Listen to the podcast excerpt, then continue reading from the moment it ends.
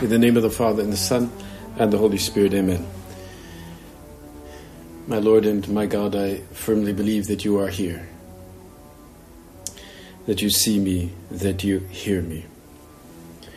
I adore you with profound reverence. I ask your pardon for my sins and the grace to make this time of prayer fruitful. My Immaculate Mother, Saint Joseph, my Father and Lord, my guardian angel, intercede for me. Let us begin uh, our prayer this morning here in this beautiful countryside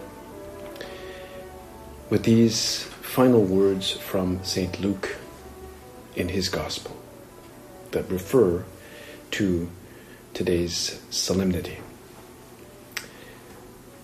Then he led them out as far as Bethany, and lifting up his hands, he blessed them.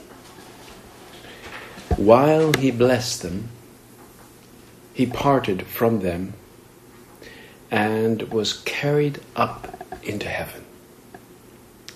And they worshipped him and returned to Jerusalem with great joy and were continually in the temple blessing God. We picture now our Lord blessing. What was a blessing of our Lord like? I'm sure he didn't make the sign of the cross. Uh, that would only come later. But he blessed them in a way that they understood that they were receiving his grace. And we know today on this feast of the Ascension that Jesus' life on earth did not end with the cross but ended with this moment of his ascension. It was this exodus that he spoke about when he was being transfigured, and he had on one side he had Moses, on the other side he had Elijah, and James and John and Peter were there completely bewildered and full of joy at what was what they were seeing in the transfiguration. And he spoke with Moses and with Elijah about his exodus. That's what he was speaking about, about the day he would leave this, this earth and that it would be fulfilled in Jerusalem. And that's the moment that he had prophesied. And from here, he sends out the apostles, we are told, clothed with the promise, the power of the promise of my Father upon you. That is the Holy Spirit to preach the whole world repentance and the forgiveness of sins. You can imagine how invested the apostles were. They had this joy, but they also had a deep sense of responsibility that they were now on a very fundamental mission to literally change the world. And that's why this moment of the ascension is also the origin of the church. Up until then, they were pretty bewildered. They were confused. They didn't, you know, like I'm sure that if you had asked some of the apostles before the ascension, okay, is Jesus God? Is he the Messiah? They, they probably would have said, yeah, I guess so. I guess so. You know, they probably said something like that. But after the ascension, in particular after they received the Holy Spirit, they said, of course and you must believe, right? And you must be baptized. They would have said something like that. Hmm? In other words, they were invigorated now. And so that's why we say that the ascension is something that takes place kind of between heaven and earth, right? Sometimes you see paintings of the Lord like literally in midair and he's blessing them and the apostles and Mary are there, are there and it's like between heaven and earth. And this is a beautiful passage from St. John Chrysostom, one of the early fathers of the church, who was Chrysostom, it means gold mouthed, right? because he, well, the words that came out of him were literally like gold. People would like, you know, hold on to the things he said. And he said about the ascension, he said, he spoke about the cloud that took him from their sight, because there was a cloud there. He said, the cloud was a sure sign that Jesus had already entered heaven. It was not a whirlwind or a chariot fire, as in the case of the prophet Elijah, but a cloud which was a symbol of heaven itself. I mean, clouds. What are clouds? Clouds obviously are things that are always up there in the sky, but in the in the Old Testament and the New Testament, they are figures of theophanies, that is, manifestations of God. Like in the Old Testament, remember when Moses went up Mount Sinai, people would look up and then they would not see him, and there be clouds and thunder and lightning around, and they would say, "Okay, he, he's talking with God." I mean, this is serious, you know. And they, but they couldn't see him. They couldn't see him. He was why? Because uh, it was not a clear day. Let's say there were lots of clouds, or precisely during the Transfiguration on, on Mount Tabor. Well, the, Peter and James and John they just they just saw this cloud, and but they nevertheless saw Jesus. So as we reflect today on, on this feast of the Ascension, which is a real big solemnity, all the churches celebrate it, uh, it's an ecumenical feast. We'll try to understand. Okay, so what's the meaning of it? What's why did you have to do that, Lord? Why, you know, in, indeed, what is the redemptive meaning of it? You're leaving us. You're leaving the earth. I mean, we think of when relatives die, you know, we think, well, he died or she died, but she is up there. We'll say she's gone to another place. They're no longer here, but with the Father in heaven. So, what, does it really mean? And one of the places we can find that is in the Catechism. St. Pius V, he's the Pope who um, presided over the Council of Trent, right, in the 16th century with the, in the response to the Reformation, and he he mandated a catechism to be written back then, called the Catechism of the Council of Trent, and he said he said the ascension is not only proposed to us as a model which teaches us to look on high and ascend in spirit into heaven, but it also imparts to us a divine virtue which enables us to accomplish what it teaches. And uh, so it helps us to look on high because you remember some of the apostles were there, they were looking they were looking like like like like like like where is he? They were looking up, you know, that image, they were looking up into the air, but then he was taken from their sight by this cloud. And the cloud signifies that he is no longer here. He is in heaven. And and so this fact of our Lord in heaven is not only something that stirs us to lift our hearts, like, like in the Mass, we're told, lift up your hearts. We lift them up to the Lord. We'll have that in the preface. Right? We, why do we say lift up your hearts? I mean, my heart's right here. Like, what do you mean? Like, lift it? Do I have to lift it up? Do I have to pump it? Or? No, it means that our heart and soul have to be like in heaven, right? And and to love the things that are above. Hmm? We read that from St. Paul's letter to, to the Colossians. You know, he said, "Lift up your hearts, love the things that are of heaven, or the things that are above." And and so, along with the other mysteries like His life, His death, His resurrection, Christ's ascension also saves us, hmm? because because it, it leads us to like put our, our thoughts and our minds where our Lord is, because He is no longer here; He is in heaven. He, however, left himself in a unique way with the Blessed Sacrament, with the Eucharist. Right? But the Eucharist is the same as the one who is in heaven. Hmm? It's the risen Lord. Some people ask me, you know, why the Eucharist? Like, if we eat the Eucharist, I mean, isn't that like we're eating His body and blood? Like, you know, some children they get kind of freaked out by that. You know, they like they think you're actually eating like a body, you know, like a, like a, like a, can you say, like cannibalism. You know, they actually say that, right? And I said, no, no, no, no, no, no, no, no, no, no. It's that, yes, you're eating his body, but it's his risen body that is in heaven. Hmm? And we are members of the mystical body of Christ. So we too, in some way, mysteriously, we are up there in heaven too. Hmm? He is there with his soul, his divinity, and his glorified body. He's in heaven, right? seated at the right hand of God the Father Almighty. And why do we say he is seated? Is there some big, huge throne there, and he's like a lazy boy, and he's like, yes, you know? Now, when you say seated, that means he's reigning. It's like a, like a king sits at the throne. Right? It means he's playing a role. He's a mediator. He is interceding for us. He's he's uh, playing his role like a high priest. Hmm?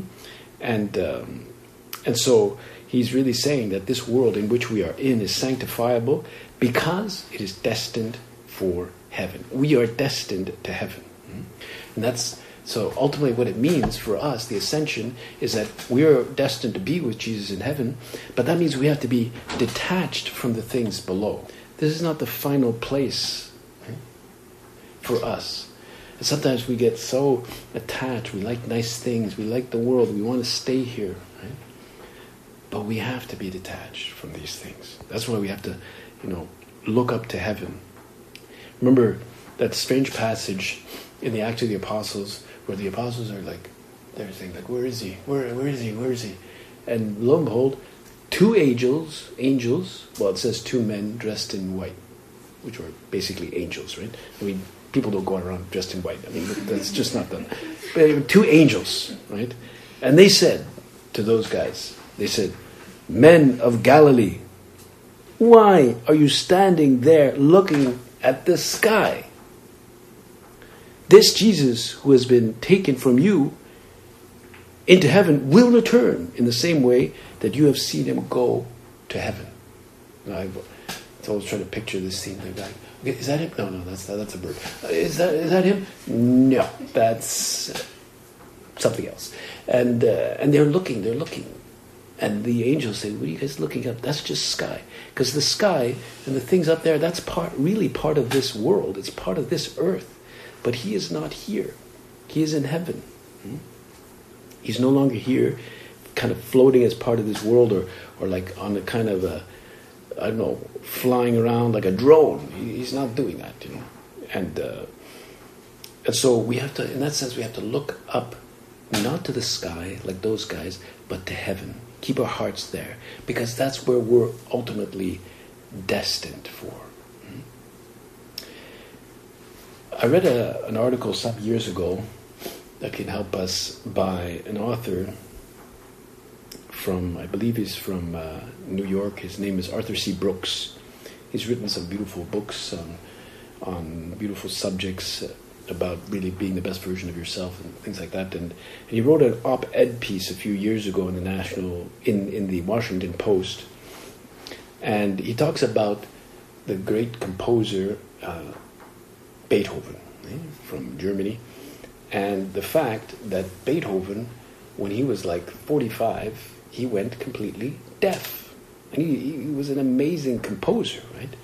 And he, when he started, first when he started losing his hearing, he started getting really mad. Like he, he raged against his own decline.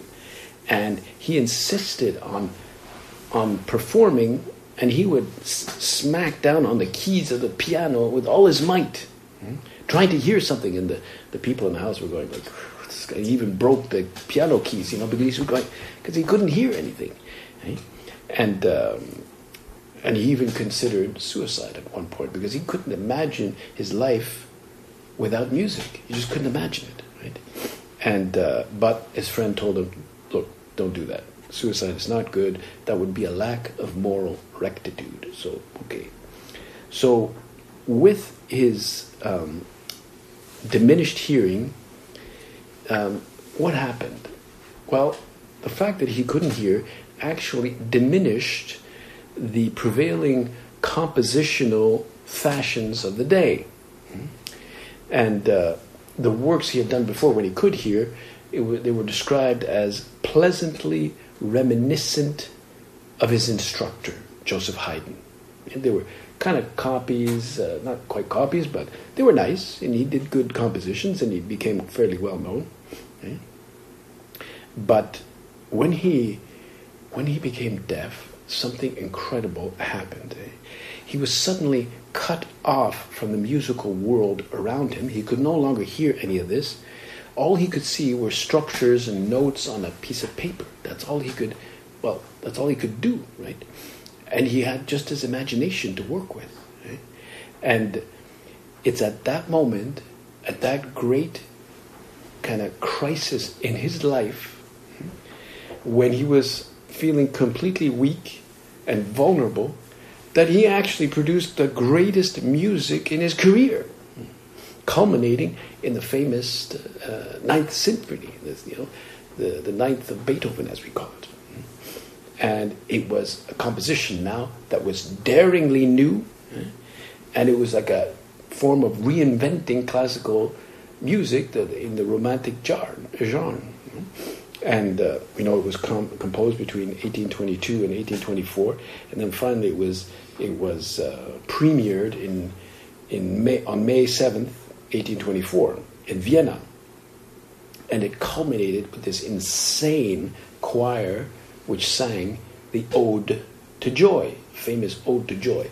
If you've ever seen them perform, you see this massive uh, symphony with, you know, uh, all the instruments you can think of. And then above, they have this huge choir. I don't know, they must have had over 100 people and these soloists in the middle. Right? And, uh, and they, it's just a, a stunning, stunning uh, rendition of what he did, right? you know, he, he did something absolutely stunning because he wasn't holding on to the prevailing winds that were normally in his ears. So we could ask ourselves with this example, you know, what have I had in my own ears lately? What has been swirling around in my head even this morning when I came here? You know, it, it's, um, you know, in our current uh, technological, cultural moment, we're constantly connected to the humming of the online world, the beeps and the murmurs and the pings and the vibrations and the and the Instagram posts, and we're constantly seeing all this, and um, all this has become so dominant in our interior world, and uh, yet maybe Jesus is silently urging us to look up to heaven, to look up in silence.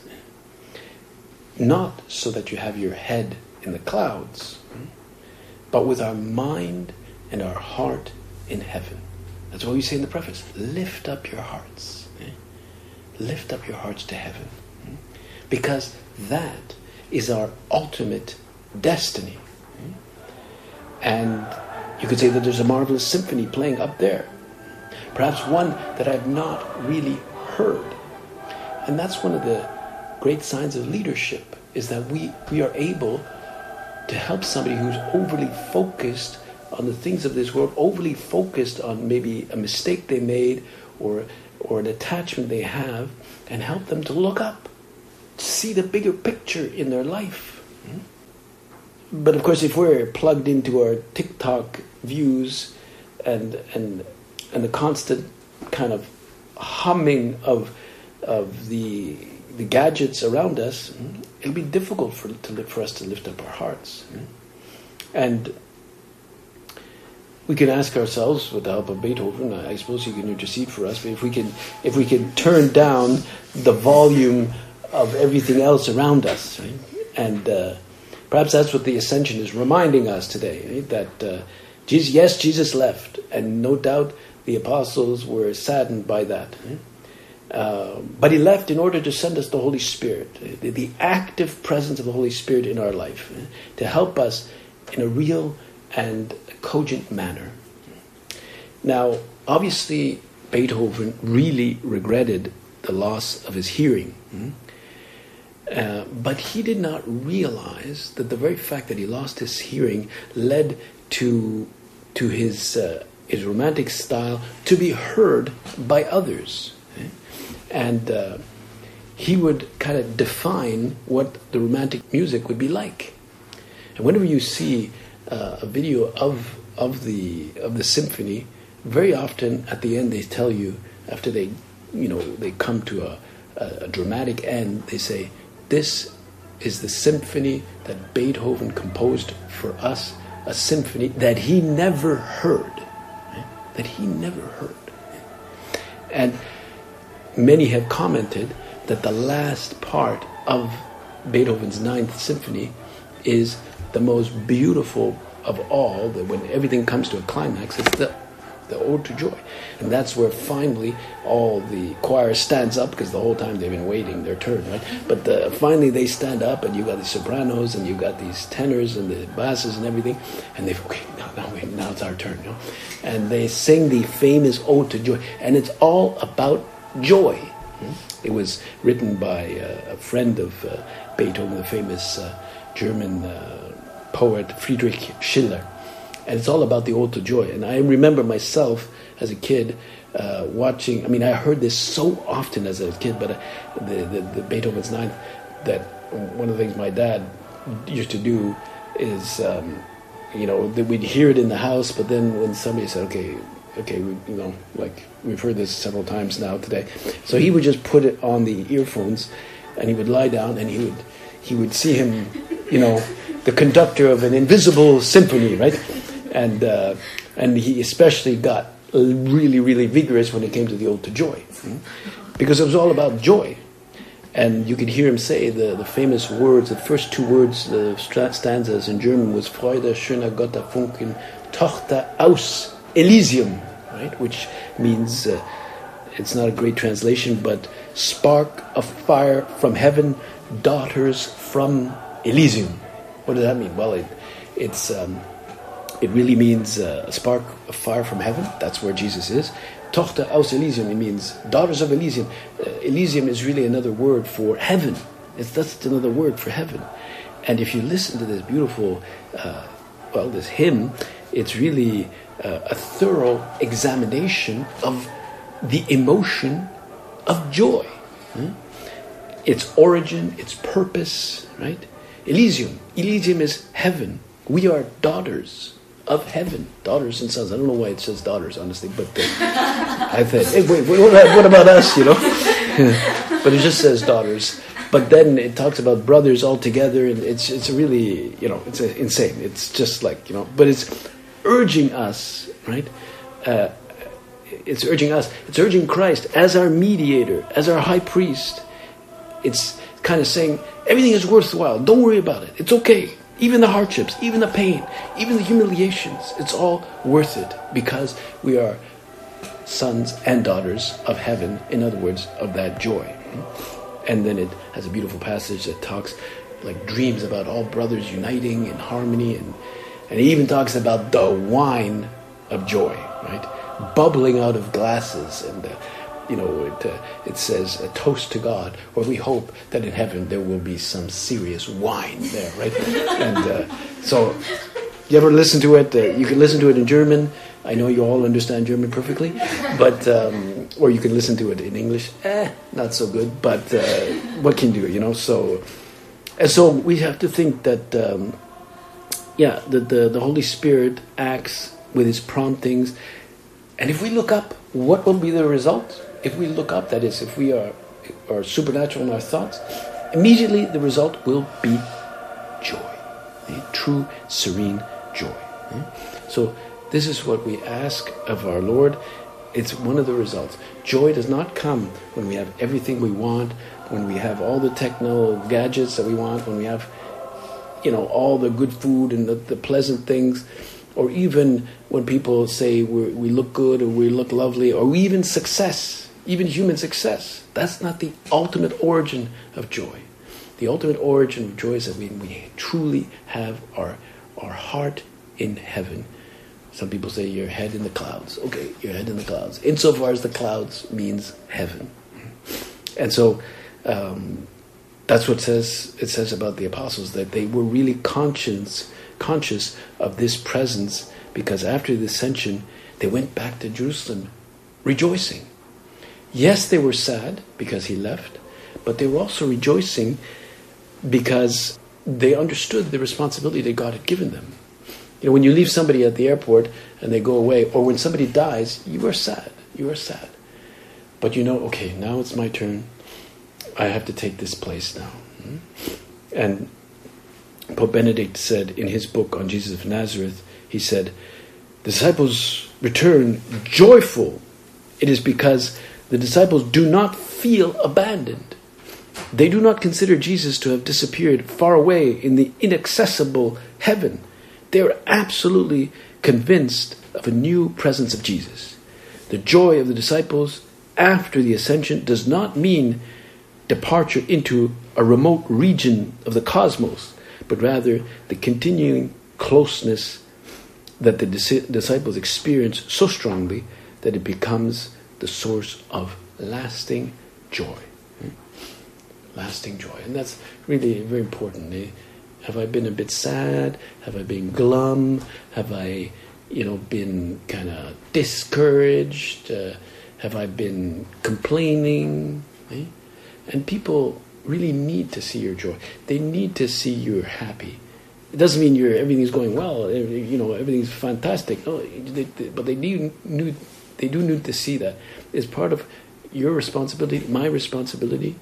That even if things are, it's a rainy day or things aren't going well, we have to okay, look up to heaven, lift up your hearts.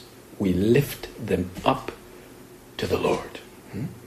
and so it really means that with acts of faith we become more optimistic uh, we can even boost others, your brothers, your sisters, eh? your own parents, your relatives, your friends. Eh? And uh, it is true that there are always a thousand reasons to complain. There are, no, a thousand and one reasons to complain, right? And the only place you're allowed to complain is in confession. No problem, okay? The priest says, okay, okay, okay, are you finished? Yeah, are you finished? You know, no, he's not going to say that, but uh, you know, that's okay. That's legitimate. You won't get a ticket for that. Okay? but then after, right, after that open door policy, well, then we have to go and, you know, live that immortal flame of, of the presence of God in our life. Right? And um, we know the Lord will never be forgotten because He's always alive and He will come again. He will come again in the second coming.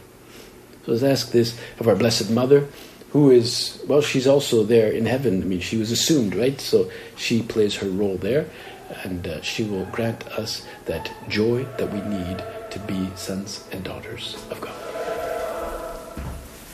I thank you, my God, for the good resolutions, affections, and inspirations you have communicated to me in this meditation. I ask you all to put them into effect. My Immaculate Mother, Saint Joseph, my Father and Lord, my guardian angel, intercede for me.